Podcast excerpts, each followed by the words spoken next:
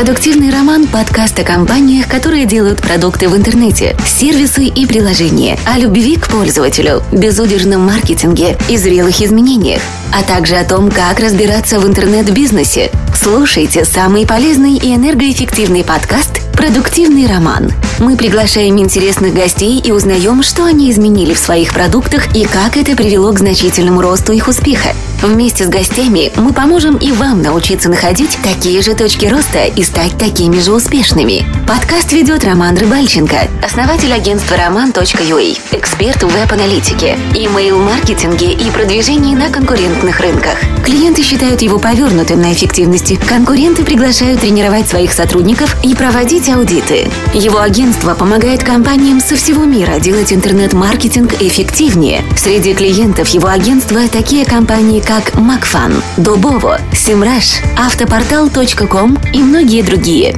Встречайте, Роман Рыбальченко. Всем привет! У нас 19 выпуск подкаста «Продуктивный роман», и у меня сейчас по скайпу гость из э, Одессы Игорь Жаданов, SEO и кофаундер э, компании Riddle. Игорь, привет! Привет, Роман. Ты сейчас в Одессе или где-то уже в США снова? Нет, сейчас в Одессе. У нас через две недели будет годовщина компании. Нам исполняется 10 лет как бизнесу. Поэтому и я, и большая часть команды сейчас очень плотно готовится к этому. Супер, супер. Riddle – компания, которая занимается э, аппликейшенами на macOS, iOS э, по продуктивности, правильно? Ну, так, если в двух словах. Да, это самая известная, самая большая часть нашего бизнеса, поэтому больше всего экспертизы и больше всего результатов у нас на сегодняшний день там. Сколько человек работает сейчас над продуктами в компании Riddle? В той или иной степени в компании Riddle все работают над продуктами. Общий размер команды у нас а, сейчас 110 человек, которые находятся в шести городах. Это Одесса, это кто-то в США, да? Это Одесса, это Киев, Харьков, Минск, Словакии и в Соединенных Штатах уже два человека. Я понял, интересное такое распределение. А что делают ребята, которые не в Одессе? Ну, то есть США, понятно, это там, скорее всего, или менеджеры по продажам, или местный какой-то там помощь, да, по месту. А что делают остальные? На самом деле не совсем. Э, если мы говорим про Соединенные Штаты, то у нас э, там Терри, который э, бывший сотрудник Apple, он отвечал за Apple Mail на iPhone, iPad и macOS последние 6 лет в Apple Купертино. И он присоединился к нам, помогать нам строить Spark. И это роль, которая на стыке между инженерными э, задачами и общепродуктовыми задачами. И также у нас на этой неделе к нам присоединилась еще одна сотрудница, ее зовут Андреа. Она вице-президент по маркетингу нашего B2B продукта, который называется Fluix. Mm-hmm. Она живет в Силиконовой долине и 2-3 месяца поработает из Одессы, а потом возвращается и будем отстраивать команду штата. Интересно, интересно. Поговорим еще и про Spark, и про Fluix. Я хотел, да, позадавать тебе вопросы. Какие цифры ты можешь назвать нашим слушателям, чтобы они понимали приблизительно, какого размера это бизнес, да, то есть там обычно я спрашиваю, сколько зарабатываете в год, что ты можешь по этому поводу там назвать? На сегодняшний день те цифры, которые мы э, публично рассказываем, это наш суммарный объем э, закачек наших приложений. Мы несколько недель назад перемахнули отметку в 75 миллионов закачек. Они распределены между бесплатными и платными закачками, но практически все эти закачки – это органика. У нас, к сожалению, для нас не получилось отстроить э, масштабируемый канал э, покупки рекламы, поэтому больше, чем 75 миллионов закачек э, для меня это индикатор, наверное, того, что люди на масштабах планеты видят и ценят наши продукты.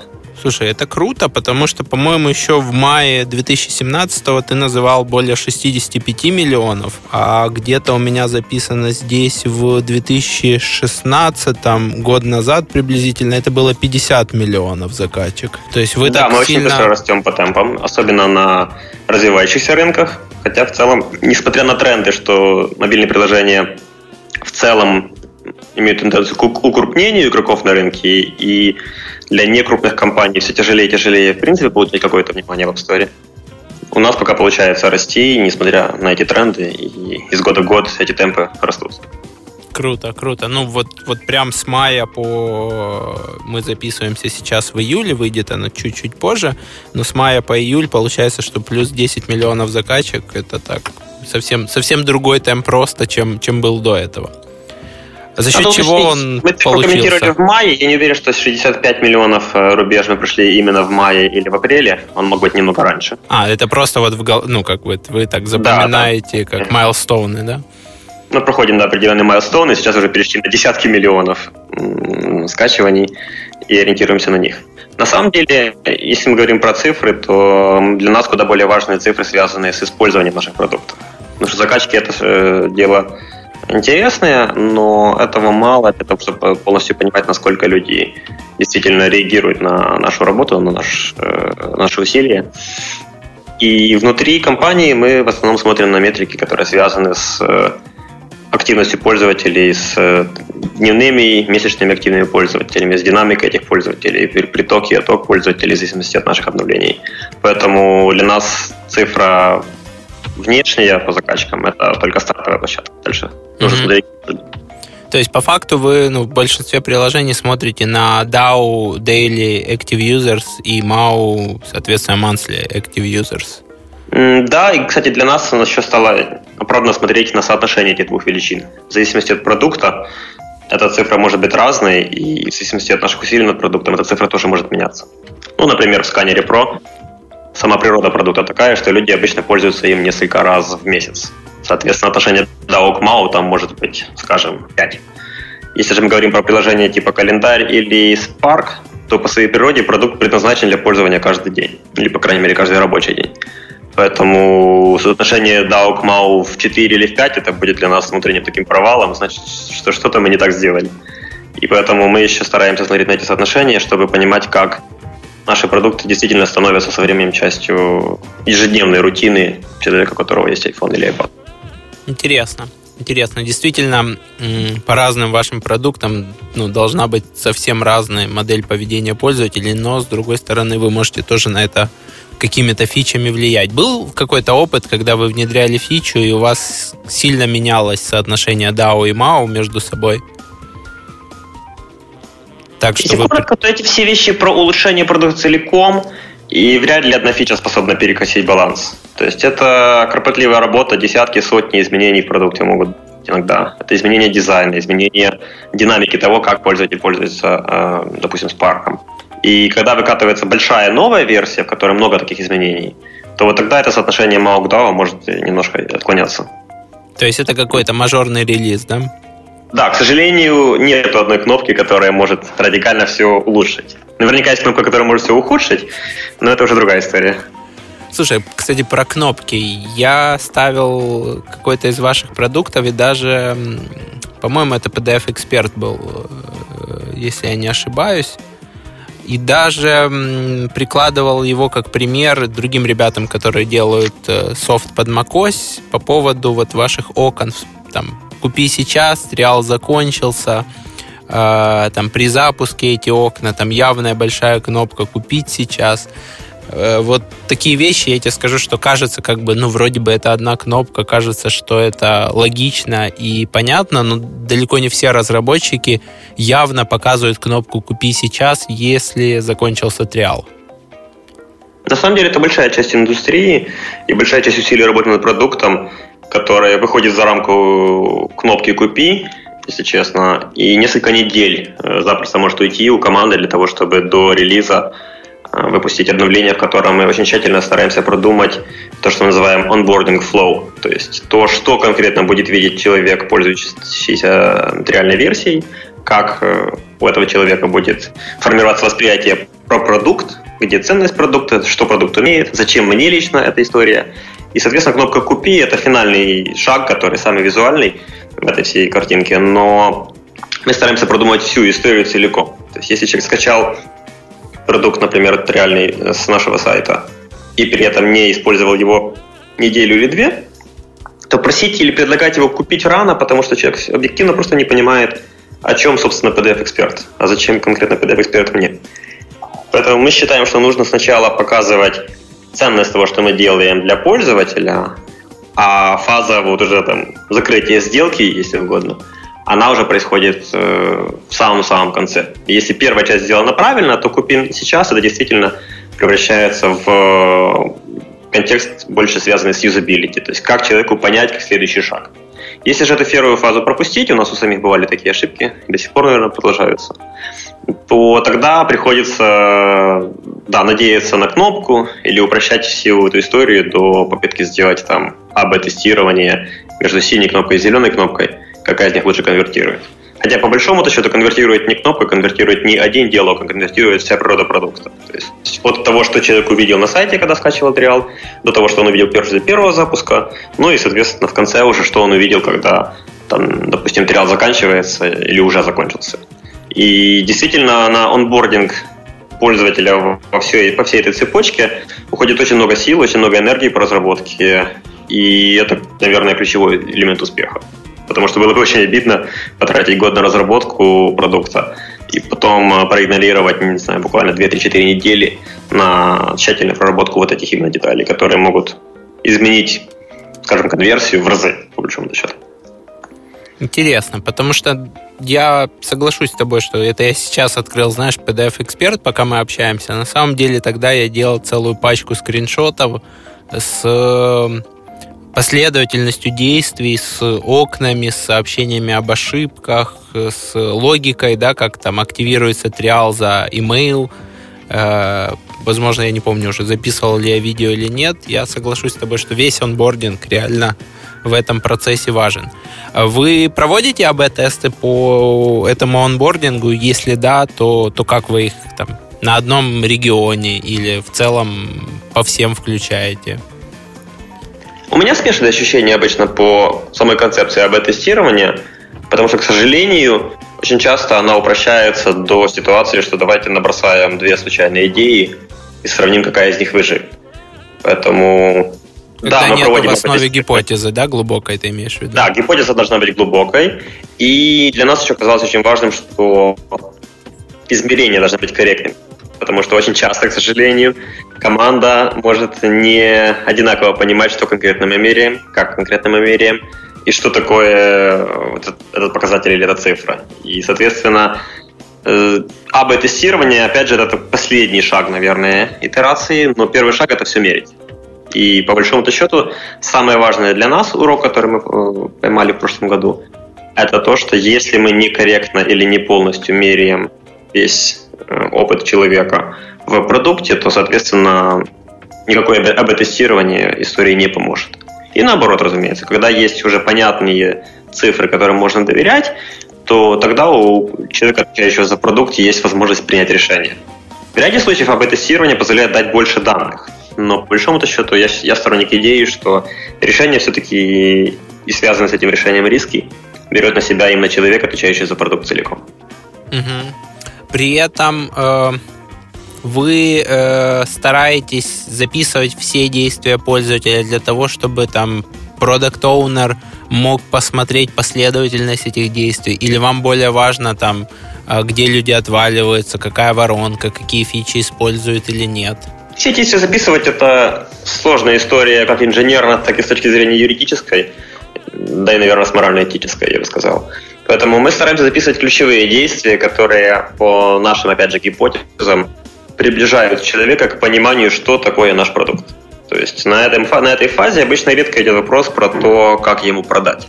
Потому что продать – это финальная стадия. Обычно я сторонник того, что люди любят покупать вещи, которые им нравятся. И достаточно сделать так, чтобы мы аккуратно, компетентно, достаточно глубоко рассказали, что из себя представляет наш продукт – и человек сможет делать, сделать свой выбор и принять определенное решение.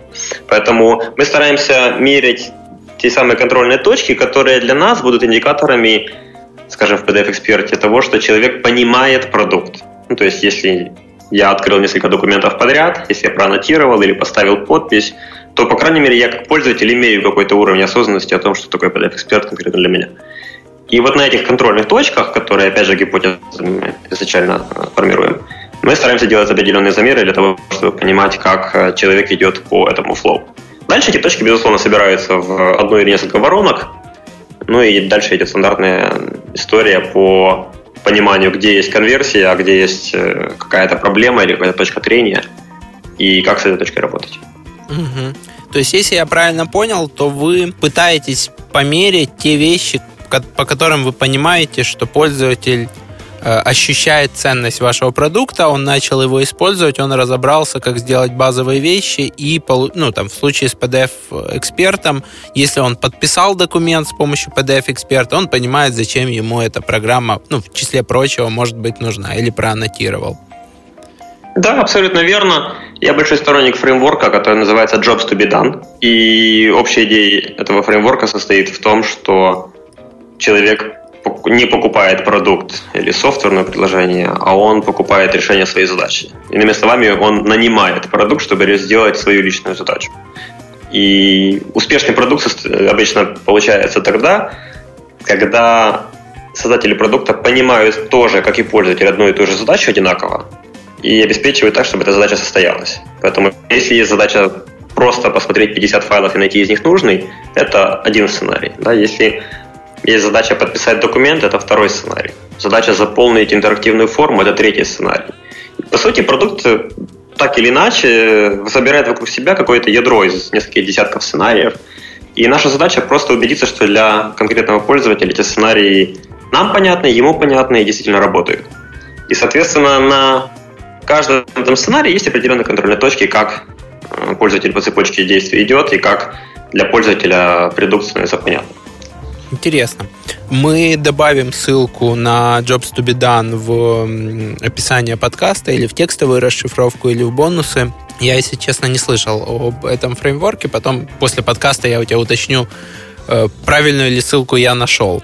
Скажи, пожалуйста, какие продукты сейчас для вас основные? То есть на сайте сейчас выведено 8 продуктов, но при этом я знаю, что у вас есть еще B2B направление. Что у вас самое такое крупное, куда вы сейчас либо оно уже приносит основной э, поток пользователей дохода, либо вы на него делаете там ставку и планируете, что будет приносить в ближайшее время? С точки зрения отношения нас к продуктам, то все продукты, которые мы предлагаем на рынке, мы считаем основными. За историю Riddle мы суммарно сделали 40 приложений, и 32 из них не выжили испытания где-то временем, а где-то не выжили нашего внутреннего фильтра того, что продукт должен быть достаточно хорошим, чтобы иметь право находиться в нашей продуктовой линейке.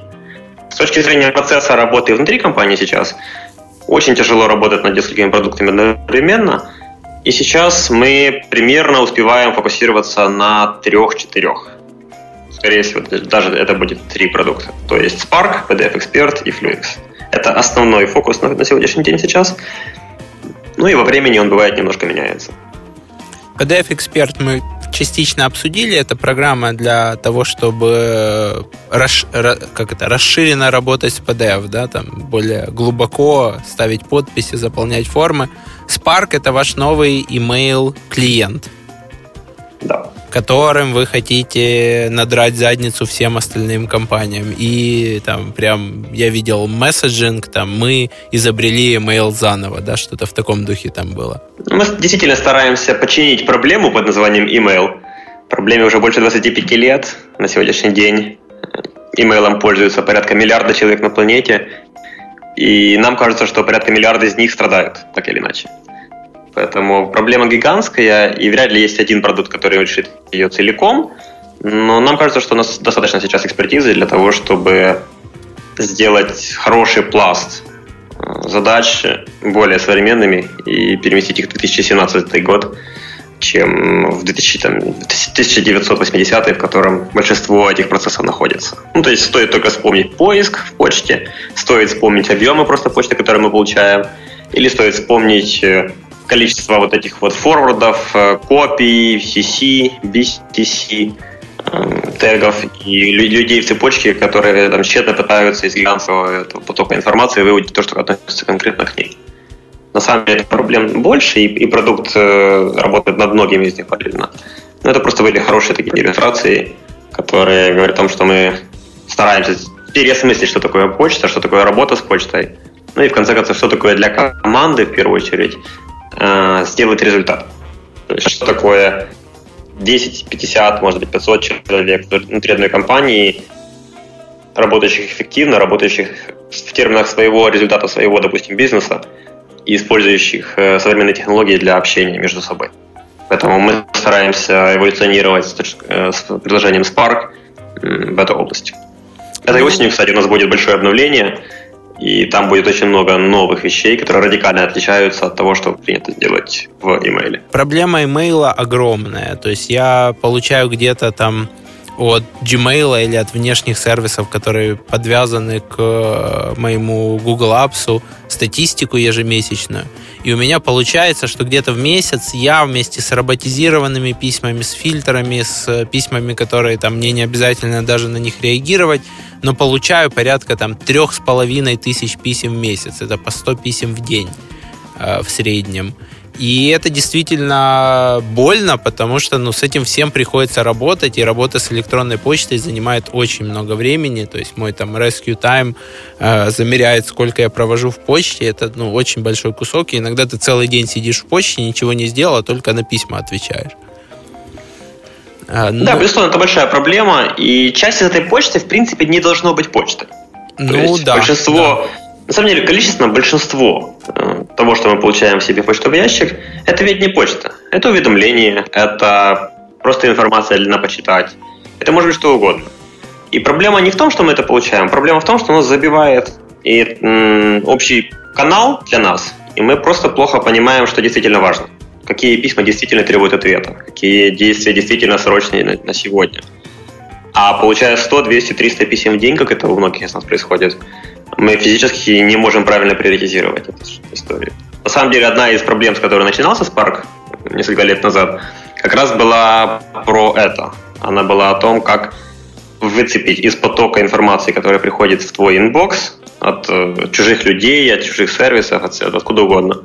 Как вычленить то, что реально требует твоего внимания. И как это важные вещи показать в первую очередь, а менее важные вещи либо убрать вообще, либо сделать их хотя бы там второстепенными. Согласен. Насколько вы боитесь в этом плане того, что делает сейчас Google? Вот я ставил Spark, но как-то не знаю, у меня все время не приживаются программы, которые не веб.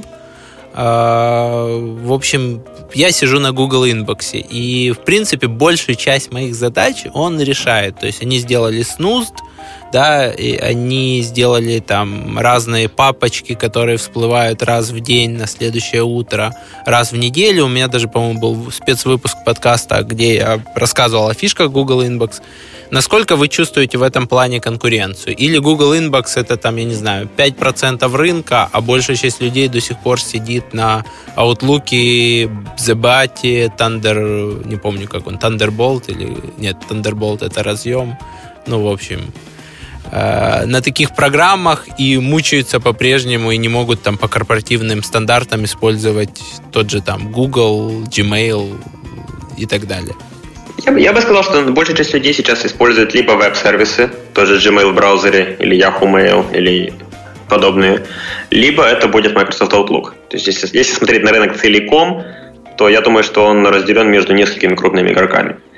То, как мы смотрим на почту, это как раз не про функциональность э, с рюшечками а поздняя отправка или какие-то фильтры. Мы, в том-то и дело, что мы начинали с этого в свое время Spark. Мы сейчас э, достаточно сильно умеем фокусироваться э, для пользователя на важных письмах и давать ему возможность с ними работать. Но стратегически то направление, в которое мы движемся, это про взаимодействие человека с другими людьми. Неважно, внутри команды или снаружи команды. И, соответственно, сама парадигма того, что есть письмо, в нем есть люди в копии, люди во второй копии, концепция форварда, концепция атачмента. Вот эти все вещи, с которыми мы уже как-то сжились, воспринимаем как данность, мы некоторые из них хотим подковырнуть и хотим э, постараться сделать сценарий, при котором они либо не нужны, либо сделаны радикально лучше. Поэтому для нас Google Inbox это очень хорошая площадка посмотреть на альтернативные взгляды, которые делает команда Google – и посмотреть, как реагируют на, на это люди. Мне кажется, что Google Inbox сложноват для обычного пользователя, по крайней мере, потому что мы видели. И он для продвинутого пользователя, но не для того, кто получает действительно очень много почты. То есть на нескольких сотнях писем в день Google Inbox это достаточно сложный в работе продукт. При этом в Соединенных Штатах Америки в течение рабочего дня в среднем человек получает 150 имейлов. Поэтому я думаю, что Google Inbox хороший продукт для определенной категории рынка, но эта доля рынка сейчас очень небольшая. Я соглашусь с тобой. Большая часть моих э, друзей, знакомых, они попробовали Google Inbox, но из-за там проблем онбординга, из-за того, что они не поняли, как с Gmail корректно переползти, они чаще всего вернулись обратно на Gmail. Уже во второй раз, если они переползали, если ты им рассказываешь, чего и как, Потом они уже переползают там совсем до конца и, и не мучаются и говорят, я не представляю, как я жил раньше до этого. Но вот это вот э, сопротивление первичное и отсутствие хорошего онбординга, оно мешает сейчас Google Inbox э, получить тот охват э, не таких продвинутых там гиковских пользователей, а достаточно массовый. Я думаю, это дилемма инноватора. На самом деле, насколько я знаю, у Google была стратегия чтобы то, что сейчас называется Google Inbox, по сути, было новой версией Gmail. И они изначально планировали это как большое обновление нового, нового поколения Google Mail для всех пользователей Gmail. Но в силу того, что продукт слишком инновационный, на огромной базе пользователей всегда есть львиная доля людей, которые привыкли как раньше. И очень тяжело этих людей э, переучить, переобучить, э, переключить в другой режим работы. И это всегда такое большое трение, всегда большая проблема для любого инновационного продукта на самом деле.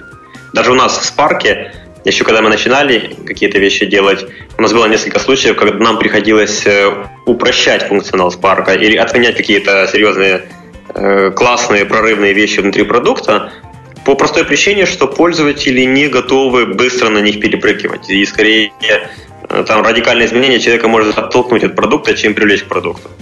И у нас были функциональности, которая была классная, но, допустим, она требует привыкания в течение недели. На современном, в современных реалиях у человека не будет недели, чтобы привыкнуть к этому. Нам приходилось убирать, вырезать уже написанные готовые сильные вещи из продукта, чтобы не, по сути, не отпугивать пользователей и не выдавливать их их привычную модель поведения с электронной почтой. Продуктивный роман. Подкаст о компаниях, которые делают только прибыльные продукты в интернете. И мы возвращаемся в студию. У меня по-прежнему в гостях Игорь Жаданов, CEO и кофаундер Riddle. Мы уже чуть-чуть коснулись э, одного из продуктов, это Spark, и сложности работы с почтой переучивания пользователей. Давай вернемся чуть-чуть там к глобальной картине. Э, как распределены у вас команды между продуктами? Э, как вы делите людей по ролям? Кто какие бизнес-функции вынесены на всю команду, э, ну, на все продукты точнее, а какие вещи вот у каждого продукта есть свой, там, я не знаю, дизайнер или там продукт оунер С точки зрения инженерии, над каждым продуктом обычно собирается отдельная команда, которая full time работает над этим отдельно взятым продуктом. Обычно с точки зрения всех остальных ролей мы стараемся иметь э, переключения, то есть команда тестирования, команда маркетинга, команда техподдержки. На самом деле даже дизайн-команда у нас это распределенный ресурс, и эти ребята работают над разными продуктами. Это было осознанное решение какое-то время назад, и мы считаем, что очень правильно, когда человек, принимающий много решений по продукту, э, имеет широкое поле знаний, широкий контекст про экосистему в целом, про платформу в целом в частности. И поэтому у нас э, есть э, такое внутреннее желание и механика, когда мы стараемся делать переключения между контекстами. С инженерными ребятами сложнее в этом плане, потому что продукты инженерно очень емкие. За простым интерфейсом очень часто приходится делать очень сложные вещи, которые тяжело понимать насколько, но новому человеку. И поэтому, как правило, вокруг, скажем, команды PDF-эксперта или команды Spark это ядро инженеров, которые занимаются этим достаточно долгое время. Особняком сейчас в нашей структуре компании стоит э, история под названием Fluix, наш B2B продукт.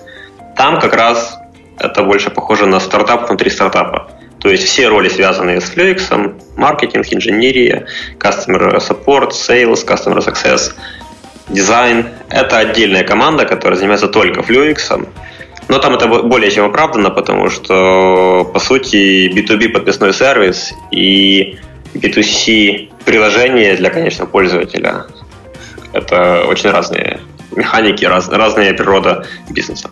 Скажи, как вы определяете приоритеты? Вот приходит к дизайнеру представители двух продуктов и говорят, что нам вот нужно что-то сделать. Это по релизам или по тому, кто, кто громче кричит или кому более срочно? Как вы, поним... ну, как вы определяете вот эти приоритеты и последовательность работы расшаренных команд? Если мы говорим про дизайн, то тут ситуация немножко проще, потому что единицу времени обычно дизайнер сфокусирован на одном продукте. И совсем быстро переключаться между продуктами ну, почти нереально для того, чтобы делать работу хорошо. Поэтому у нас скорее есть там, может быть, ad команда дизайнеров, которая работает над э, частью Spark, например. При этом, если у команды PDF-эксперта есть определенный запрос, то, скорее всего, это будет другая команда, которая работает отдельно. Но может быть ситуация, когда один дизайнер совмещает и делит свое время между, допустим, Spark и PDF-экспертом точечно в режиме такого отдельно взятого проекта. Балансировка ресурсов – это всегда большая история, всегда большая сложность. Не хотел бы говорить, что кто громче кричит, но в некотором роде, в хорошем смысле, любая идея в целом в компании должна заслужить право на жизнь. И поэтому действительно идея должна доказать, что она того стоит, что она важная. Чаще всего мы смотрим на то, что, что мы не сделаем, если начнем заниматься вот этой идеей. Какие упущенные варианты, какие упущенные возможности там у нас будут. И в этом контексте приходится взвешивать очень часто какие-то задачи или приоритеты, именно задавая себе вопрос, а точно ли то, то, чем мы сейчас хотим заниматься, это самое лучшее использование нашего времени. Я считаю, что самый ценный ресурс, который у нас есть и у команды, и в целом в жизни, это время. И, соответственно, контроль за этим временем, понимание того, что со временем происходит, это очень важная история. Поэтому мы стараемся делать так, чтобы то, что мы делаем здесь и сейчас, имело какую-то максимальную осмысленность и какую-то там понятную нам ценность. Даже если это просто гипотеза, и ценность состоит в том, что мы хотим научиться. Не обязательно это должен быть какой-то бизнес-результат больше, чем знание или, или чем опыт. Но мы по-хорошему должны уметь понимать, что мы делаем, зачем мы делаем, и как мы узнаем, что мы уже там, получили нужный результат и готовы двигаться дальше. Интересно. Скажи, ты уже чуть-чуть коснулся, что B2B и B2C продукты совсем разная история. У вас B2C продукты там с миллионами закачек, а частично, наверное, там они бесплатные или с возможностью там их использовать бесплатно. И есть Fluix, который, собственно, полностью B2B. Расскажи, как, в чем глобально отличаются продажи э, вот этих двух продуктов, с чем вы столкнулись, когда начали делать B2B направление, стартап такой, внутри стартапа, как ты говоришь, Fluix? О, это очень длинная история, на самом деле. Наверное, самый большой урок состоит в том, что когда покупатель софта и пользователь софта это один и тот же человек, как в B2C истории на, на App Store, то у тебя есть прямая связь между тем, что ты рассказываешь человеку про продукт, и как он на него реагирует, и как он примет решение покупать. Когда продукт продается в компанию, то в дело вступает смесь абсолютно разных, часто непредсказуемых и, как правило, очень неочевидных контекстов. То есть есть команда какая-то в компании, есть руководитель этой команды, например. У этого руководителя есть свои цели, которые где-то профессиональные, а где-то личные. У продукта, который мы предлагаем компаниям для использования, по сути, должно быть э, сильное позиционирование как с точки зрения ценности продукта для компании, так и с точки зрения ценности этого нашего Fluix для отдельно взятого покупателя. Ну, например, человек приходит в команду, он занимается инновациями, у него есть план сделать там 3 или 4 инновационных проекта внутри крупной корпорации. И если он решает выбрать один из этих вот слотов занять Fluix, то ему приходится рассчитывать, и он очень сильно рассчитывает на то, что этот проект состоится. Потому что провальная история по вине Fluix, неважно, мы не то объяснили, не так, не так продали, была ли техническая эта проблема. По сути, ставит под угрозу четверть годового результата этого человека с точки зрения профессиональной карьеры.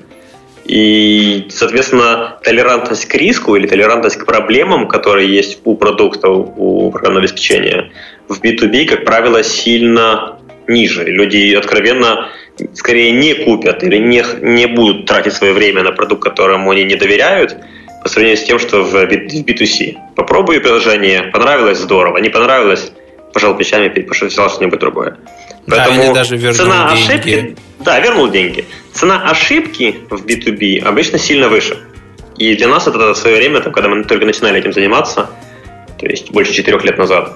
Это была очень хорошая, очень видная разница э, по сравнению с классической историей, когда у человека в сканере Pro, купленном там за на тот момент 7 долларов, допустим, за копию, что-то не работает.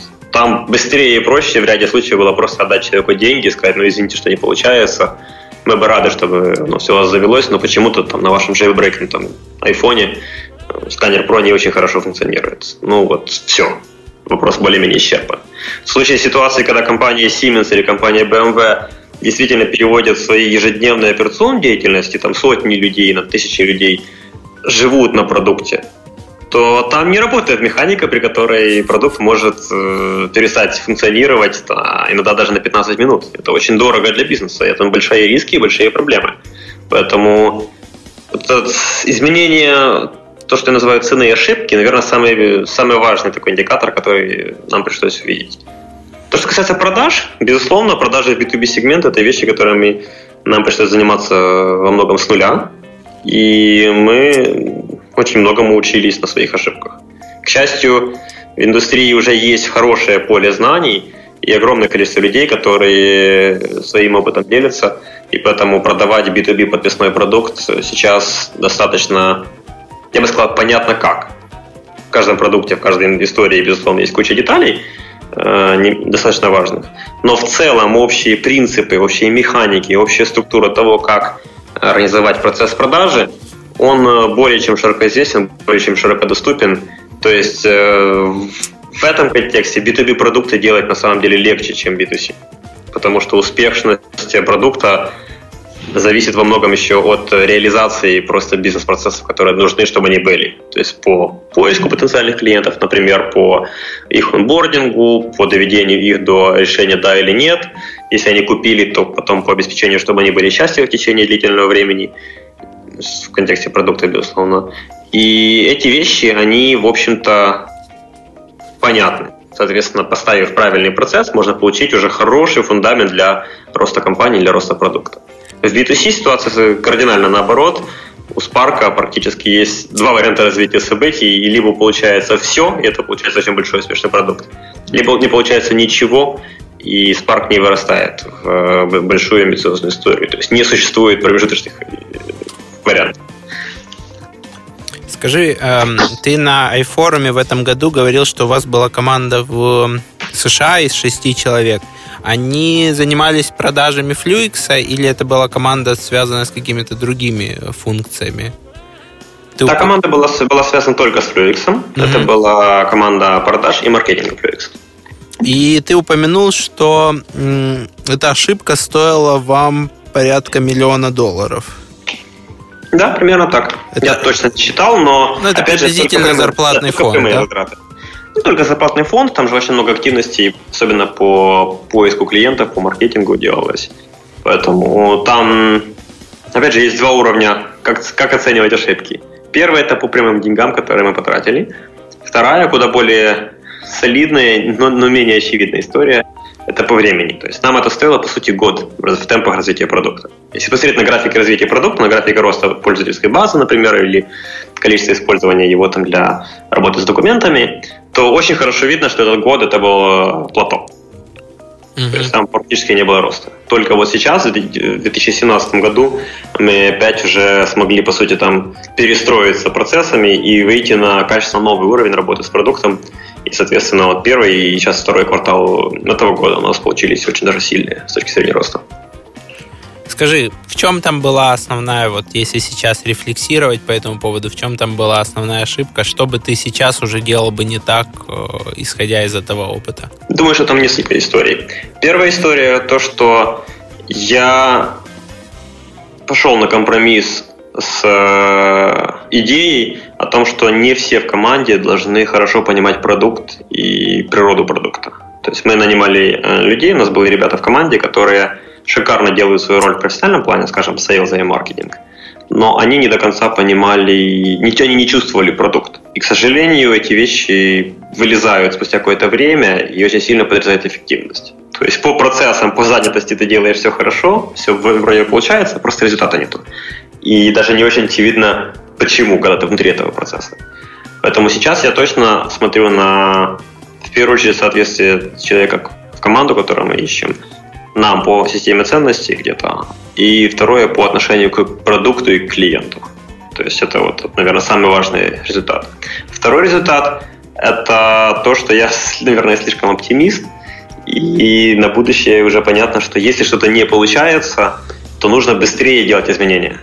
Неважно, прекращать ли это или просто делать что-то по-другому, но когда история за, там, допустим, 90 дней от начала любого инициативы не дает результата, то, скорее всего, и на 180 дней результата уже не будет.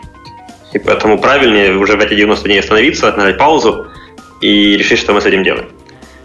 Поэтому вторая ошибка, наверное, была это такой оптимизм в формате ну, наверняка же должно получиться. Вот все будет хорошо, и еще немножечко дожмем, и вот тогда точно заработает. Ты имеешь в виду сейчас вяло текущие сделки, что тебя там, не знаю, менеджеры по продажам говорили, что вот-вот мы еще с ними обсуждаем, или больше там продуктовую историю изменений в продукте и там Это аналитику? продуктовая и, и маркетинг история. То есть это, условно говоря, все понимают, что нужно делать, например, рекламу, или, например, контент-маркетинг, или, например, email-маркетинг. Но если у тебя есть хорошо поставленный процесс email-маркетинга, это 50% успеха, а вторая половина зависит от того, что конкретно ты пишешь людям, что конкретно у тебя за ценность, которую ты несешь там, в своей аудитории. И если вот эта ценность хромает или где-то провисает, то вся история с процессом, который вокруг э, того же email-маркетинга построен, она умножается на ноль эффективно. Поэтому это вся трата времени. То есть есть работа, есть э, рассылки, есть пользователи, есть подписки, но по большому счету там конверсий никаких нормальных не будет. И оно просто все не, не складывается в, с точки зрения экономики. То есть была проблема в в сообщении или в вашей там гипотезе, какую основную там задачу вы решаете, это, в этом была проблема, что... Да, конкретно э, для нас в той истории там была проблема в маркетинге, и маркетинг не смог быстро смасштабировать правильное позиционирование продукта. Поэтому они не до конца, к сожалению, чувствовали э, природу продукта и природу нашего там, этого фокуса на таком нашем правильном, идеальном клиенте. И, ну и, соответственно, от этого все уже шло по диагонали немножко наперекосяк. Поэтому, а моя ошибка была в том, что я какие-то вещи думал, думал, что получится исправить потратить что, еще. Что время, время исправит, да, время... Да, а время не, не исправляет, время, наоборот, показывает э, как такой усилитель все неправильные решения свои. Угу. Интересно, интересно, но ты понимаешь, как бы ты вот говоришь про то, что пользователю очень важно его не подставить, там, особенно если это менеджер, которого в, в, в бонусы как-то записано то, что он должен сделать инновации. С одной стороны, да, а с другой стороны, есть огромное количество B2B софта, который ребята продают, кто-то их его покупает и, и не внедряет или внедряет кусками, а через два года уже все забыли, зачем его покупали, зачем его внедрять, но это приносит компаниям, которые создают такой софт, огромную прибыль и огромные доходы. В краткосрочной перспективе абсолютно согласен. Он действительно приносит э, доходы и прибыль. Для меня проблема состоит в том, что рано или поздно все равно-то люди, покупающие технологии, они, они компетентны, так или иначе. И когда они, э, в силу того, что они компетентные, они рано или поздно увидят, что это решение было неправильным. Может быть, это решение было не их, может быть, это они сами приняли решение там в другом контексте, я не знаю. Но сама история с тем, что софт купили и не пользуются, она хороша для компании только ненадолго. Потому что если наш э, результат труда купили и не пользуются, то нам кажется, что мы все сделали хорошо, а что реально нехорошо, мы не понимаем. И тем самым мы открываем э, шикарную возможность любому из наших конкурентов прийти на рынок и по-настоящему решить эту проблему, ради которой софт покупался, по-настоящему показать ценность э, нашим же пока еще клиентам и забрать у нас этих клиентов. Поэтому вот тут как раз история с B2B э, продажами, она имеет два контекста. С одной стороны, можно максимизировать прибыль, для такие, продавая такой виртуальный воздух, по сути. С другой стороны, рано или поздно эта вещь очень сильно аукнется. Вот для меня очень хорошим примером, наверное, бизнес-модели для компаний, которые сильно привязывают ценность продукта к деньгам, это Slack. Не знаю, видел ты или нет, у них э, то, что они называют Fair Billing Policy, которая, по сути, говорит о том, что компания платит за Slack только за тех пользователей, которые пользуются Slack. Да, да, у них Соответственно, есть штука, что если ты несколько дней, по-моему... Да, да, мы используем Slack э, активно у, у себя. Единственное, что мы его пока не проплачиваем, он там стоит, по-моему, 7 или 8 долларов за пользователя. Мне чисто психологически кажется это много, да, то есть когда ты покупаешь Google Apps за 5 долларов за пользователя, и он решает огромную кучу твоих там задач, платить Slack 7-8 долларов за пользователя кажется много. Но мы активно его используем вместо там скайпа, вместо там телеграм, комнат, вайберов и так далее, и, и довольны. И когда мы использовали их, когда мы использовали их формат вот этот вот, э, они дают какие-то кредиты на триал, то да, они билили только за активных пользователей. Ну, и эта вот история, она очень нетипична для B2B рынка, на самом деле. Я даже не уверен, что я знаю еще одну или две компании, которые делают что-то похожее на масштабе. Но эта история колоссально выравнивает э, мотивацию всех участников команды Slack с ценностью, которая нужна рынку. Потому что, грубо говоря, если продуктом перестали пользоваться по любой причине, то буквально через две недели компания начнет недополучать деньги. И это вот с точки зрения бизнеса, это примерно как живому организму игнорировать пропадание кислорода невозможно. И вот это вот стратегическое решение внутри Slack, это безумно редкая для B2B э, рынка история. Я его очень уважаю, я считаю, что они как раз очень молодцы в том, что они решились и на самом деле даже продавили перед акционерами, если такое решение. Потому что это достаточно тяжелая история даже с точки зрения реализации такой стратегии. Но они это сделали, потому что они отлично понимают, что вот эта вот ориентация на ценность это единственный способ для них конкурировать с э, Microsoft, например, да, или там с любыми другими игроками на рынке. И поэтому 7 долларов, э, допустим, по сравнению с Google AdWords может быть дорого, если сравнивать цены. Но если попытаться там э, найти все-таки данные, как люди пользуются Google Apps пакетом, и сколько из них сколько денег бы компания платила, например, если бы платила только за использование, то, возможно, цифры были бы другие. Вот. Я, опять же, моя основная идея состояла в том, что вот это вот совпадение интересов на уровне бизнес-модели компании и клиента – это самая важная вещь, и она в B2B не частая. Для компании типа Slack, для компании типа Fluix, я считаю, что это очень хорошая возможность прийти и под другим углом показать на рынку, как на самом деле технологии используются, где, где на самом деле есть ценность. Работать, да? Ну, в общем, да, да. Продуктивный роман. Твой подкаст в этом стремительном мире интернет-бизнеса. И мы возвращаемся в студию. А, что в Одессе, что в Киеве сейчас э, жарко вовсю. Игорь, хотел тебя следующую вещь спросить. Э, ты уже частично ее сам коснулся – это то, что не получилось отстроить рекламу, и большую часть э, роста э, вы получили за счет каких-то органических историй, за счет э, фичеринга, за счет там размещения в магазинах. Расскажи подробнее, почему не получилось отстроить рекламу в этой части, и как вы делаете фичеринг, как вы дружите с журналистами, как вы получаете по максимуму от тех там органических каналов, которые существуют? Ну, то, почему не получилось, история очень простая на самом деле. И это как раз та самая конкуренция.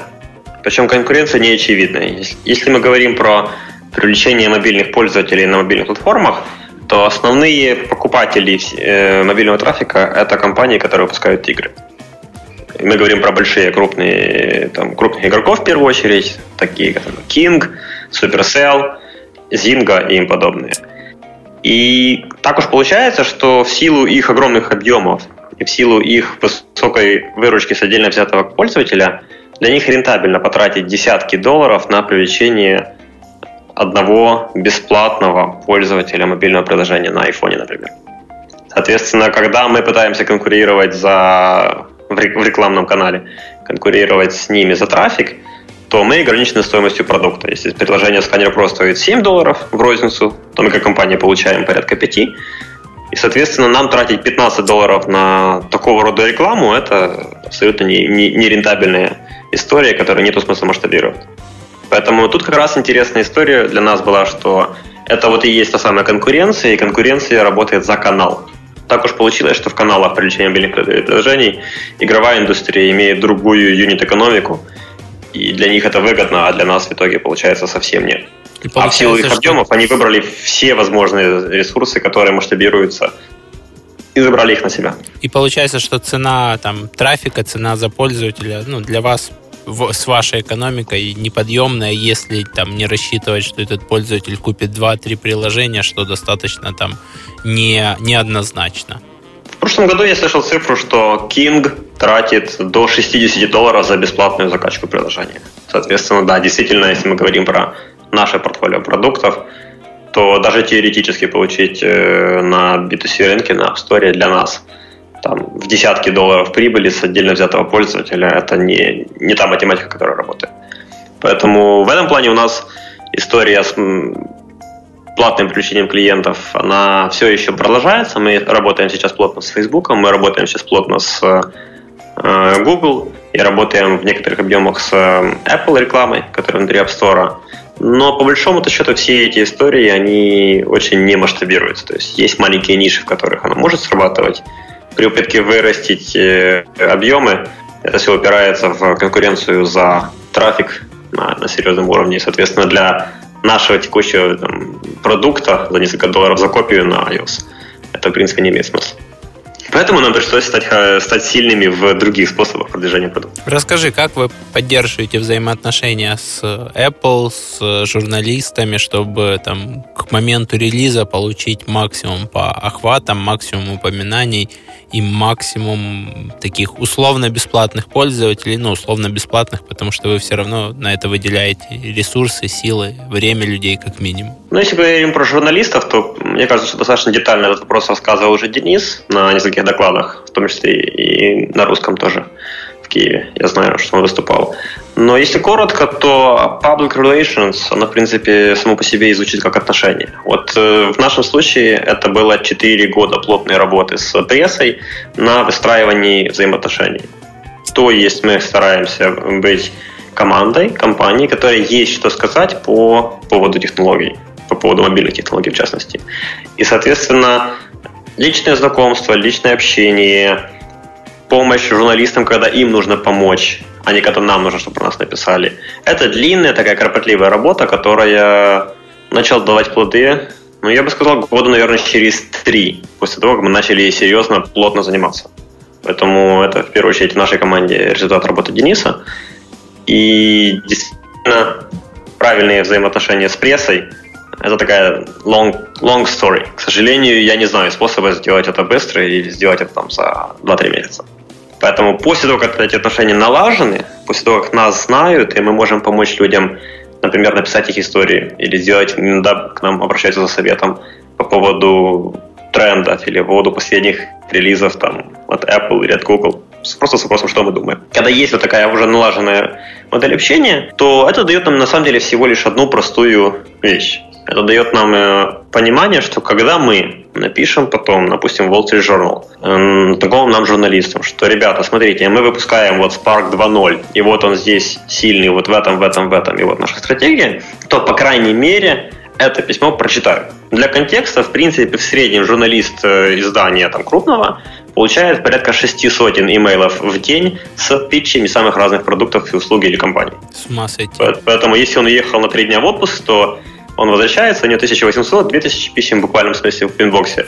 Он просто все это выделяет большой-большой такой пачкой и, и жмет кнопочку Delete. Да, он э, абсолютно верно, потому что не существует в принципе для него способа с этим э, pipeline ом справиться. И там ему ни Spark, наверное, не поможет, ни, ни любой другой продукт. Да, вы, вы можете делать просто какой-то специальный продукт для журналистов, чтобы они Да, так, это большая так, проблема так для них, потому на что у них information overload очень колоссальный.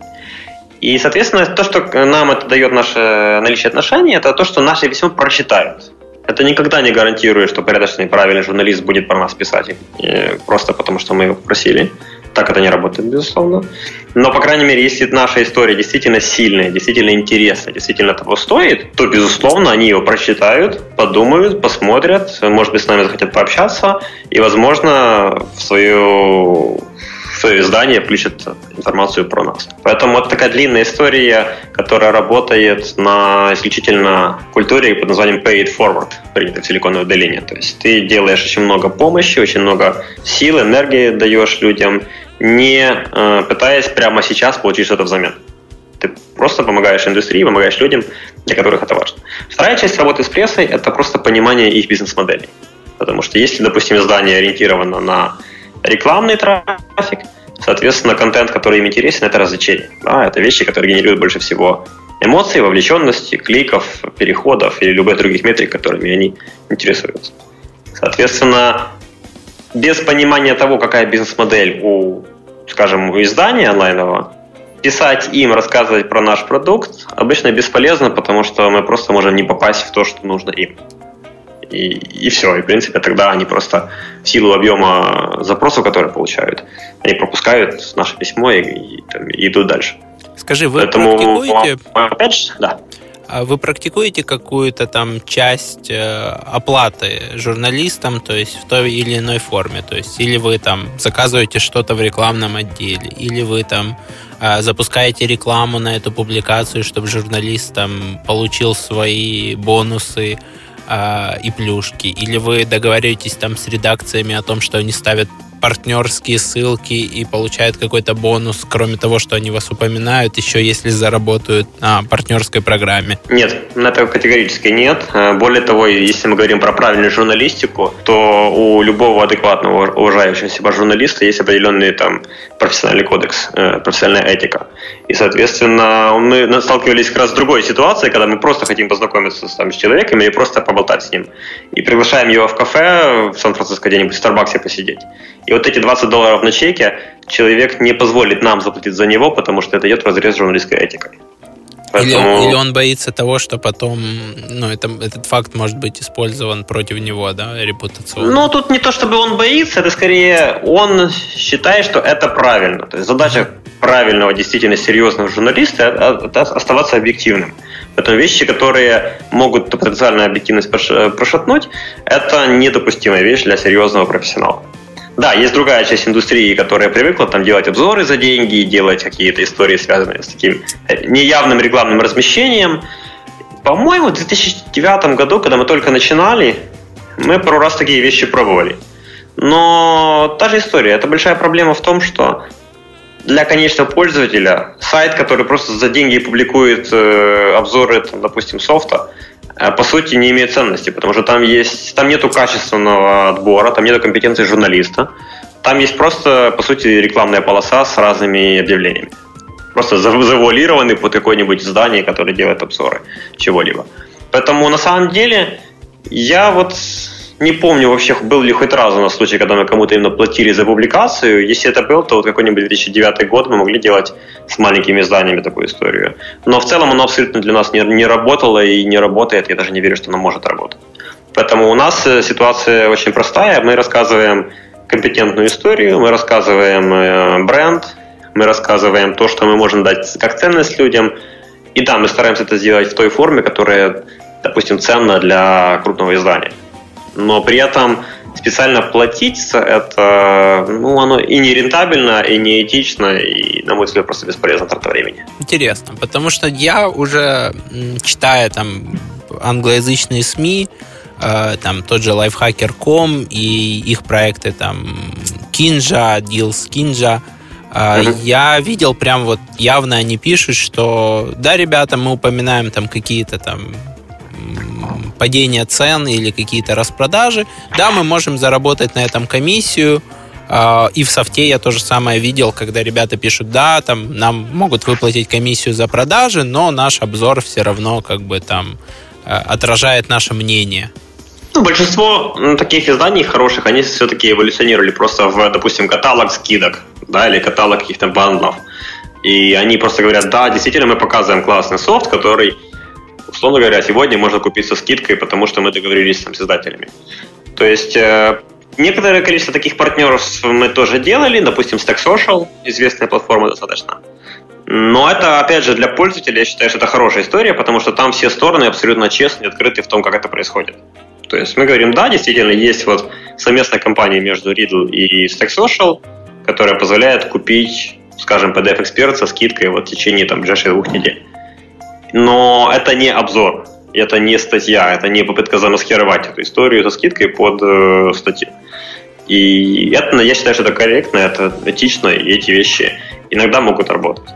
Самая большая сложность на самом деле с такими вещами это то, что оно не повторяем. То есть один, два, три раза, конечно, можно такую акцию провести. Но с точки зрения бизнеса, когда нужно строить именно компанию, которая устойчива, sustainable, э, может, может находиться на рынке, то трех или пяти или даже десяти успешных акций в течение года в принципе недостаточно. Поэтому это скорее такое дополнение к тому, что можно делать к ежедневной работе, чем серьезная бизнес-стратегия. По крайней мере, для нас. Согласен. Это скорее для пользователя такая возможность э, честно увидеть и принять на себя все риски покупки этого софта, посмотреть детальней и сэкономить чаще всего, а для компании получить какой-то небольшой всплеск между релизами.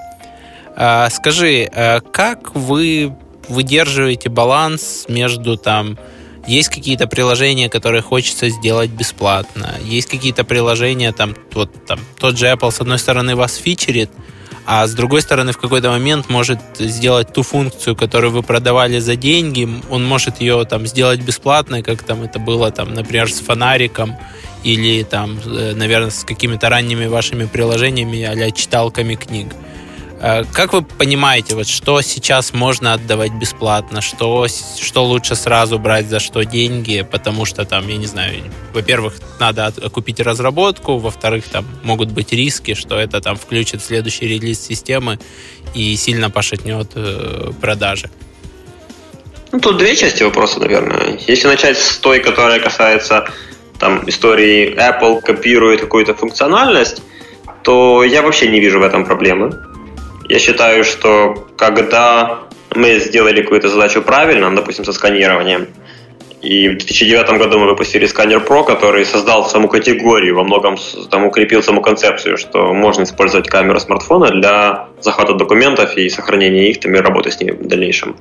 То когда в 2017 году, то есть через 8 лет, Apple копирует самую базовую функциональность, которую мы делали в те годы, то, в принципе, это абсолютно нормальный, хороший процесс. Просто какая-то идея, какая-то инновация э, со временем, если она действительно хорошая, она становится мейнстримом, и она есть везде.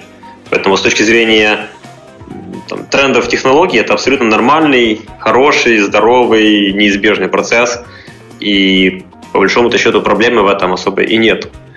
Да, это задает потребность э, продуктам эволюционировать. То есть нельзя что-то сделать и остановиться, сказать, все хорошо, у нас получилось. Потому что очень быстро технологии там, и конкуренты, и, и владельцы платформ наверстают, и многие вещи будут, э, будут уже менее ценными по сравнению с тем, что это было 5 лет назад.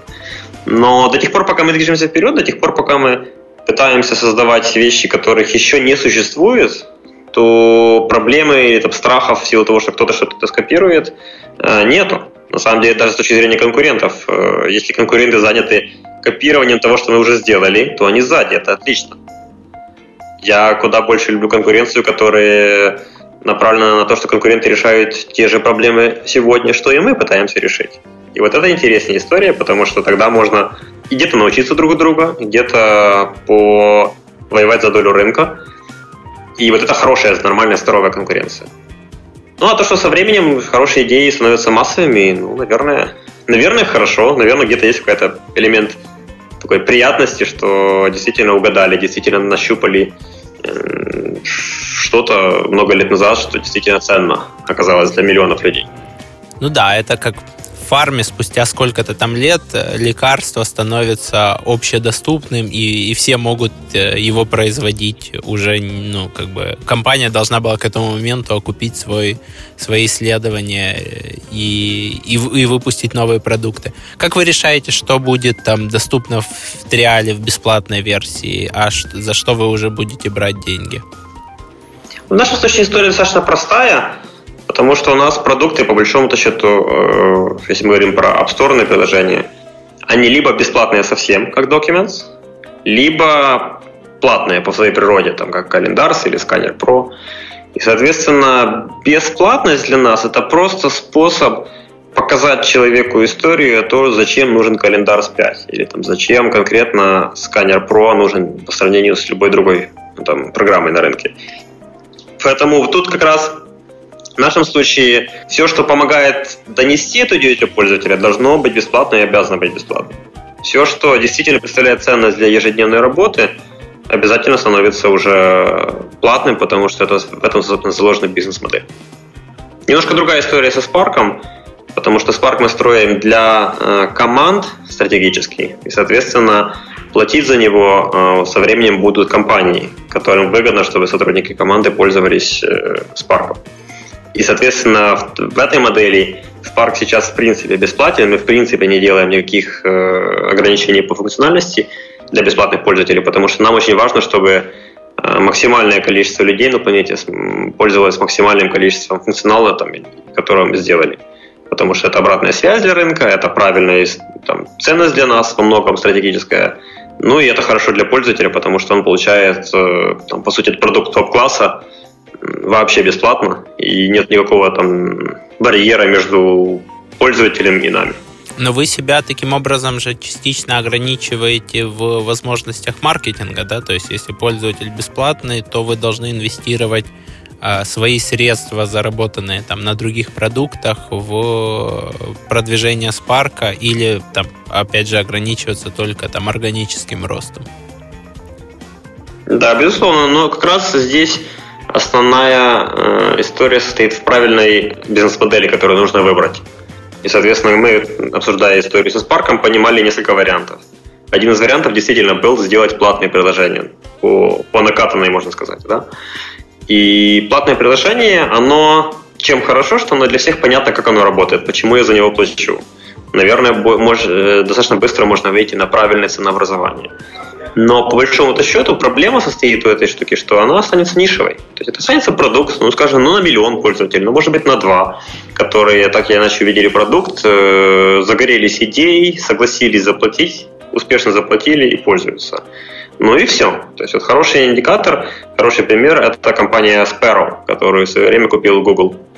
Они делали почтовый клиент для Mac. Если не ошибаюсь, в 2011-2012 годах, где-то где в то время. И продукт шикарный, команда инженерная классная, но все, что они, по сути, смогли сделать, это иметь вот несколько сотен тысяч пользователей, там, несколько миллионов долларов выручки годовой. И в итоге, так вот, как на мой взгляд, достаточно рано и, ну, при этом неизбежно продались крупные компании, потому что другого способа сделать из этого действительно большой, крупный, растущий бизнес, ну, у них, по сути, и не было. И вот это вот э, отсутствие такой возможности, это, на мой взгляд, неправильный выбор бизнес-модели. По крайней мере, опять же, неправильный с точки зрения роста. Может быть, они решили свои личные задачи, насколько я знаю, основатели, они, в принципе, и хотели построить небольшой бизнес под продажу. Но с точки зрения компании, которая может вырасти там, на 100 миллионов пользователей, на 200 миллионов пользователей, если ты в самом начале ставишь э, стену из э, «купи сегодня», то, скорее всего, ты просто, на, по крайней мере, на раннем этапе перечеркиваешь всю бизнес-модель. У нас даже в Украине есть несколько компаний, которые, я считаю, что не сумели сориентироваться, и, хотя имели все шансы стать э, продуктом масштаба Viber или WhatsApp, если мы говорим, допустим, про Instant Messenger. Потому что компании делали шикарные продукты в свое время, имели хорошую базу пользователей, но они исповедовали там, классическую бизнес-модель, когда это приложение платное и стоит э, достаточно ощутимых денег. Поэтому на каком-то этапе технологические циклы заставляют компании смотреть по сторонам и выбирать другие бизнес-модели. И это вот, э, наверное, один из уроков, который мы вытащили за последние 4-5 лет. Продуктивный роман. Подкаст, который внимательно следит за успешностью продуктов в интернете. И мы возвращаемся в студию. Скажи, пожалуйста, э, вот э, ты закончил на том, насколько там правильно нужно выбрать бизнес-модель, насколько правильно нужно определить, там, куда ты идешь. Были ли у вас еще какие-то такие кейсы, когда вы что-то, может, в бизнес-модели, может, ценообразование меняли, и продукт начинал расти совсем по-другому? Или какие-то другие продуктовые изменения делали? На самом деле, да, достаточно много. Из старых примеров, но очень яркие, поэтому, наверное, я бы хотел ее привести. Это история, когда мы, по сути, запустили бренд PDF Expert. До этого времени это у нас был продукт э, для iPhone и iPad, он назывался Riddle Docs, и это, по сути, был швейцарский нож, который умел делать все. Он умел работать с файлами, смотреть документы, играть музыку, читать книжки, делать в этих книжках закладки. То есть была огромная такая история, которая очень классная для пользователя, который понимает, что такое Riddle но при этом абсолютно неподъемная для, для нового человека, чтобы понять за 30-40 секунд, там, что это такое. И какое-то время назад, ну, достаточно давно уже, мы решили попробовать э, следующую историю. Мы попробовали от э, Riddle на самом деле отрезать процентов 30 функциональности. И вот эти 30% сфокусированных на работе с PDF-документами э, создать в отдельный продукт более дорогой, более сфокусированный на работу с, именно с документами, с небольшими на самом деле изменениями по сравнению с основным функциональностью Riddlebox, по крайней мере в первое время. И этот продукт мы назвали PDF Expert. И что оказалось очень интересно, что по сути 30% продукта за вдвое большую цену с точки зрения копий продаваться начали, я не помню, но, по-моему, раза в 4 больше, чем э, сам Riddle Docs основной продукт. Потому что понятность позиционирования, как оказалось, перевешивает иногда обилие функциональности, обилие там, кода, галочек, кнопочек и всего остального внутри продукта. Потому что наконец-то пользователям понятно, окей, это для PDF. И человек очень быстро, за долю секунды понимает, э, мне это надо или мне это не надо. Если надо, супер, смотрим подробности. Не надо, прошел мимо, не тратим ничего времени. И вот это очень хороший пример, когда позиционирование продукта, история про продукт, это фокус на определенные ценности, которые всем понятно. Она делает чудеса с точки зрения позиционирования и с точки зрения маркетинга. Из более свежих изменений, наверное, это тот самый Spark. То есть у нас у Spark сейчас э, все пользователи, которые есть, это по сути чистая органика. То есть это чистое слово, там рекомендации друзей, онлайн-покрытие, небольшое количество очень онлайн-маркетинга и пиара на старте, больше, чем год назад. И на самом деле все, все остальное это полностью виральная такая механика распространения новостей и информации про Spark. И я считаю, что начала работать у нас э, в первую очередь потому, что мы начали э, в Spark впервые очень плотно работать с тем, что мы называем эмоциональный дизайн. Это по сути, фокус на том, какие эмоции должен испытывать человек, который видит что-то про продукт или видит сам продукт и, и пользуется продуктом. То есть, что ему понятно, что ему непонятно, что его смущает, чего он боится, где ему некомфортно, где он растерялся. Вот эти вещи мы стараемся включать в вопросы, которые мы себе задаем, когда смотрим на прототипы дизайна. И, соответственно, иногда даже дизайн специально подстраивается внутри продукта для того, чтобы апеллировать к понятным, комфортным, приятным для пользователя там, ассоциациям. И вот эта история переход от у нас есть продукт, который умеет делать 100-500 вещей для почты, до у нас есть понятный способ работать с своей почтой и там, теглайном like your email again – это вот как раз и есть, э, наверное, хороший пример того, что мы какие-то вещи стали делать сильно по-другому последние пару лет. Интересно, очень, очень круто. Скажи, э, поскольку у вас очень много B2C продуктов на огромное количество там активных пользователей, просто миллионы, как вы работаете с саппортом, какие там фишки, подходы применяете для того, чтобы э, все это работало, пользователь чувствовал себя счастливым, а вы не забывали что-то исправить или там внедрить в новой версии? Так уж сложилось с первого дня компании, что для нас Customer Support – это маркетинг. Для большинства софтверных компаний Support – это такое необходимое зло. Вот эти вот пользователи, они что-то пишут, и что-то просят, и если бы не, вот, если бы не пользователи, было бы легче. То есть деньги от пользователей это хорошо, пусть деньги продолжаются, а пользователи нет, спасибо, не надо, от них э, голова болит. Пусть так приходят вот, только смс из банка, да? Да, да, да. Это вот есть мечта таких всех разработчиков, которые так, э, так у себе рисует идеальный сценарий и старается к нему приблизиться. И отсюда мы видим ситуации, когда компании отдают саппорт куда-нибудь далеко, там, далеко подальше, подешевле, попроще, ну и в идеале, чем, чем меньше его слышно, тем лучше. У нас ровно наоборот.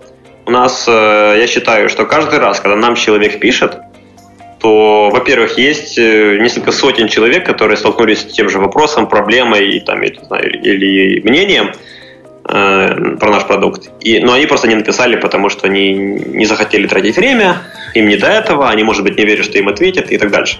Поэтому каждый раз, когда нам пишет человек, я им пишу в ответ или то есть команды, что спасибо за ваше письмо. Это действительно фраза «спасибо за ваше письмо» имеет глубину. Мы понимаем, что этот человек своим голосом, своими там пятью или десятью минутами общения с нами, который он потратил написать имейл, он, по сути, помогает нам понимать там обратную связь от нескольких сотен пользователей, может быть, даже тысяч пользователей. И для нас как раз на самом деле это и есть то, что называется маркетинг, потому что мы действительно получаем сырую, нефильтрованную обратную связь от рынка. То есть если мы что-то сделали хорошо, мы слышим спасибо сотни раз в день. Если мы что-то сделали нехорошо, мы это слышим буквально сразу же, опять же, в реальном времени. Поэтому на сегодняшний день у нас уже команда саппорта выросла до 14 человек. Мы покрываем 7 дней в неделю э, с утра там, до вечера. То есть это не 24 на 7, но с 8 утра до полуночи по украинскому времени.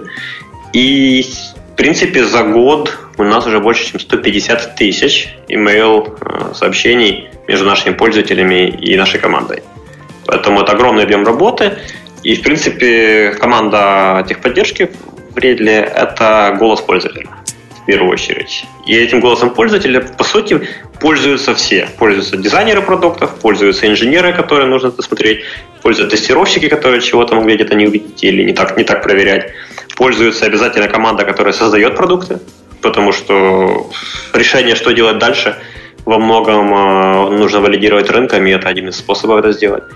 И, безусловно, пользуется маркетинг-команда, потому что мы понимаем, какие части, допустим, позиционирования продукта сработали, что люди понимают в нашем продукте, а что непонятно. Вот какие болевые точки озвучиваются. Там, с цитатами дословно, именно с теми словами, как это наши пользователи делают по всему миру. Поэтому для нас э, саппорт это фундаментальная часть команды и фундаментальная часть процессов. И я бы сказал, наверное, даже неотъемлемая часть работы вообще по созданию продукта даже не очень представляю, как бы мы создавали продукт, если бы не имели обратной связи. Интересно. Я помню, ты говорил, что от 400 до 800 человек с такой же проблемой могут быть, но угу. никогда об этом не пишут. Да, у нас было пару случаев, когда мы имели возможность реально померить там со, со своей стороны количество пользователей, которые пострадали от какого-то бага, например, а потом сравнивали с тем, сколько людей реально написали. И вот там, в зависимости от ситуации, от продукта, там вот, ну, те самые 400 или 800 человек, это была вилка, на которую мы ориентировались. Такое получается жалоба, жалоба как подарок, да, которая помогает. А подходим ближе к окончанию подкаста. У нас есть э, стабильная такая история. Мы дарим нашим э, гостям подарки от партнеров. В общем-то, у нас есть два сейчас партнера. Один это сервис посуточной аренды Добова.ком. Если будешь ездить там по Украине или там по ближнему зарубежью, иногда и не совсем ближнему, угу. ты сможешь воспользоваться э, ваучером на проживание. Я тебе его после подкаста вышлю. И второй подарок от нашего партнера «Книга без ЮА». Э, мы подобрали тебе книгу «Надж. Архитектура выбора». Не знаю, читал ты или не читал? Нет, не читал. Супер, спасибо. Я о... слышал про книгу, но сам, сам не читал еще. О там, поведенческой экономике. Мне кажется, это такая достаточно интересная история, потому что там ту экономику, которую мы учили еще, там, я не знаю, там в университете или, или когда-то давно, а, что пользователь стремится к рациональности, она как бы ну, не всегда работает. Поэтому, поэтому такую вот новинку мы, мы тебе передадим, курьер доставит э, в Одессу или куда скажешь. Скажи, есть ли какой-то там м, подарок для наших слушателей, который ты можешь поделиться? Иногда это какие-то там купоны на скидку, иногда это какой-то скриншот какого-то отчета или пример чек-листа или что-то такое, что вот люди могут вот воспользоваться и начать что-то делать по-другому. Я вот записал себе jobs to be done, возможно, есть что-то еще а, что ты можешь подарить. Если нет, это как бы не критично. Ну вот с точки зрения нашего опыта, для нас сильным был переход на эмоциональный дизайн. Поэтому, наверное, те, кто из слушателей занимается разработкой продуктов, очень рекомендую посмотреть в эту сторону и посмотреть на продукт не как на набор функциональностей, а на то, как этим человек пользуется. То есть это очень другая история, очень сильно разворачивает э, картинку мира нам, нам в свое время сильно помогло, я бы сказал. И, наверное, имеет смысл просто поделиться моим имейлом igor.riddle.com и точечно я всегда более чем рад э, где-то поделиться опытом, где-то какие-то вещи, которые мы уже прошли, наступали на грабли, рассказать детальнее, поделиться, и, возможно, кому-то это поможет. Я буду очень рад увидеть э, результат этого. Круто. Ты очень интересно и глубоко отвечаешь, поэтому я уверен, что если наши слушатели корректно сформулируют вопросы и не постесняются, то они, безусловно, получат от этого максимум пользы. Ну и в конце, как обычно, я спрашиваю о хобби, как ты проводишь досуг вне работы. Мы тут чуть-чуть в досье нашли, что ты фоловишь э, спортивные группы на Facebook, но расскажи сам, как, как, как устроен твой там свободное от работы время? Любопытно, спортивные группы на Facebook я вроде не фоловил ни разу, но, возможно, что-то случайно там получилось. Я люблю заниматься несколькими вещами. Одна из них, которая помогает, на самом деле, мне по бизнесу, это теннис. Большой теннис. Для меня это очень э, интересная игра, в первую очередь, про психологию. Потому что, по сути, теннис заставляет э, быстро принимать решения в условиях стресса и в условиях э, там, ограниченного времени. И вот такой разрез на теннисе я никогда себе не, не воспринимал, но, по-моему, это была книга Акио Марита про Sony корпорацию. Э, книжка сделана в Японии. И вот э, Акио Марита писал, что он играет в теннис именно по такой с, такой, с таким восприятием его, мне как-то стало любопытно, я решил попробовать, и как-то мне оно пошло. Я бы сказал, что действительно очень полезная вещь с точки зрения какого-то формирования внутреннего это вот, способ, внутренней способности быстро принимать решения. Параллельно, по, с точки зрения хобби, еще и увлекаюсь фотографией.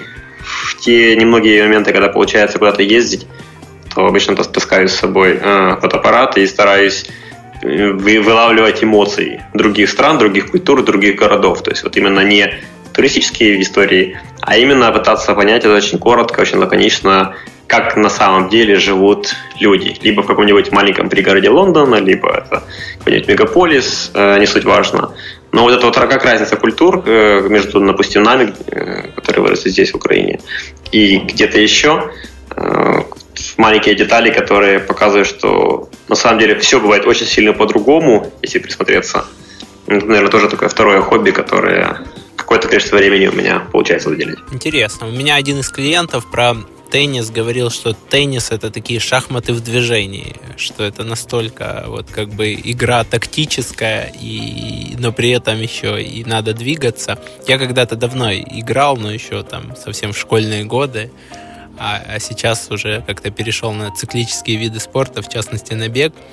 По путешествиям абсолютно с тобой согласен, но мне кажется, что это вот понимание этого, оно приходит, ты должен достаточно много напутешествовать, чтобы вот понять, что лучшие моменты это когда ты сидишь где-то там в глуши в Индии э, возле автомобиля, все пошли в храм, а ты сидишь и просто там знакомишься с каким-то местным пареньком, который вначале что-то пытается тебе продавать, потом просто познакомиться, пообщаться с тобой. И такой опыт ты запоминаешь сильно надольше, чем там, я не знаю, посещение самого там Тадж-Махала. Безусловно. И вот моя задача как раз, когда я пытаюсь фотографией увлекаться, то я пытаюсь как раз такой опыт не только запомнить для себя, но и как-то зафиксировать, чтобы ее передать. Оказалось, достаточно сложная история, по крайней мере, для меня. Ну, вот стараюсь над этим работать. Но ты, но ты, когда фотографируешь людей, ты там улыбаешься или ты спрашиваешь разрешения. Как ты преодолел вот это, что как будто ты фотографируешь людей вот, вот в моменте, да? То есть, что там, в, может быть, в интимном или в том, что они там делают какие-то свои, свои дела? Ну, во-первых, как раз если людей фотографировать, то в поездках очень здорово помогает использовать телефон вместо фотоаппарата с большим объективом. То есть куда меньше привлекает внимание, это получается менее навязчиво. А, да, если есть какой-то зрительный контакт, улыбаешься, то большинство людей в целом хорошо относятся к этому. Иногда помогает э, история, когда просто даешь имейл и говоришь, что потом, или ты берешь у человека там какие-то контакты, говоришь, что пришлешь ему потом фотографии. Некоторые люди, конечно, болезненно реагируют, поэтому просто аккуратненько там извинился, удалил фотографию и, в принципе, пошел дальше. Вот. Но с точки зрения съемок, мне еще интересна такая история, больше как про атмосферу, про репортаж больше. И, соответственно, там не обязательно фотографировать человека крупным планом, чтобы передать атмосферу. Это может быть как раз ощущение где-то толпы, где-то драйва, где-то те самые машины, люди, все перемешано на, на одном перекрестке. То есть, а может быть, наоборот, маленькая там архитектурная табличка или деталь, которая как раз и показывает, как на самом деле жили здесь люди. Особенно таких деталей много, там, скажем, в Лиссабоне или там, в старых городах Европы. Угу. Там какие-то там для того, чтобы люди чистили обувь при входе в парадное, да? Э, да, это может быть старые добрые крючки там для затаскивания диванов э, на третий этаж через окно в Амстердаме. Да. Или какие-то таблички просто, какие-то приспособления, формы дверной ручки. Иногда можно сказать историю, если ты знаешь местного человека, и он с собой поделится. И вот эти вот истории за простыми бытовыми предметами, они очень интересны, потому что они как раз и позволяют нам воссоздать картинку, как, как бывает по-другому. И лучше делать продуктовый дизайн. Иногда, кстати, да, иногда это помогает, потому что даже там, возвращаясь к нашим продуктам, когда мы делаем какие-то вещи, мы предполагаем, что наши пользователи там все инженерно подкованные, имеют хорошее зрение, различают мелкие детали и так дальше. А потом ты смотришь на вживую, как человек, стоматолог там, в Германии пользуется нашим сканером Pro, и понимаешь, что вообще про другое человек думает. У него другая картина мира. Ему в других местах тяжелее какие-то вещи делать, а в других местах, наоборот, легче, понятно, и, и он даже не видит этих сложностей, когда мы пытаемся эти сложности как-то объяснить еще, дополнительно уточнить, подчеркнуть, подсветить. Поэтому очень полезно смотреть по сторонам именно, чтобы понимать, что особенно на глобальных рынках, особенно на глобальном э, бизнесе, люди настолько разные, что игнорировать это с точки зрения там, продукта или процесса вообще нереально. Интересно. Скажи, э, какие там три места тебе там понравились больше всего? Там три города или три страны, куда бы ты, может быть, хотел бы вернуться или просто там так запомнилось, что, что ты вот там сейчас до сих пор это вспоминаешь? Эмоционально очень классный город Барселона, как по мне. Он очень живой. И там есть не сколько сам город, архитектура, сколько сама атмосфера в нем. Э, мне очень понравилось, очень срезонировало. Как город, именно как такой классический исторический вариант, это, безусловно, Лондон, я бы сказал. Ну, а в Соединенных Штатах это другая история. Я очень люблю ездить в Сан-Франциско. и каждый раз, когда приезжаю туда по работе, получаю удовольствие. Но, в принципе, и каждый раз, когда уезжаю оттуда, тоже получаю удовольствие. То есть работать там замечательно, жить там постоянно и полностью быть частью именно этой экосистемы и, и только ее, ну, для меня, по крайней мере, наверное, пока не, не мой выбор. Слушай, я от многих слышу вот про США, что все круто, но вот жить там не готов. Чем, чем ну, ты как это объясняешь? Почему? Ну, наверное, есть какое-то подсознательное, там что-то резонирует или не резонирует. Наверное, нам нужно достаточно много времени, чтобы действительно понять, как устроено общество. Общество устроено в Штатах сильно по-другому по сравнению с тем, э, как мы вырастали. И, наверное, в этом дело. То есть есть какие-то маленькие и не очень вещи, которые усложняют общение с людьми иногда, или усложняют понимание людей, или усложняют понимание того, что происходит.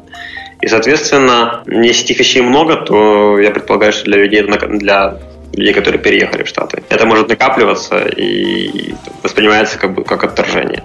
Мне комфортно в США, я абсолютно, я считаю, что я хорошо понимаю культуру, хорошо понимаю людей, и опыт общения с людьми из Соединенных Штатов у нас огромный.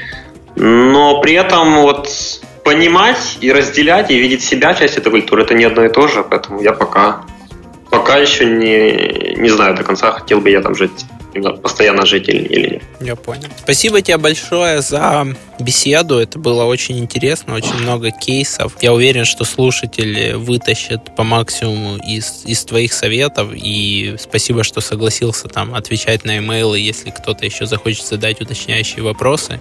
Было, было круто. Да, супер, спасибо, Рома.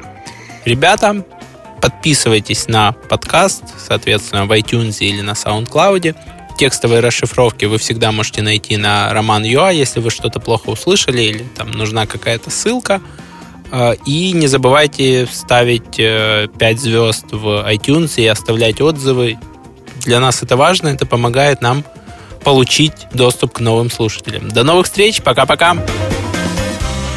Подкаст «Продуктивный роман» о компаниях, которые делают продукты в интернете, сервисы и приложения. Подписывайтесь на новые выпуски на сайте roman.ua в разделе «Подкасты». Ставьте 5 баллов в iTunes и рекомендуйте друзьям.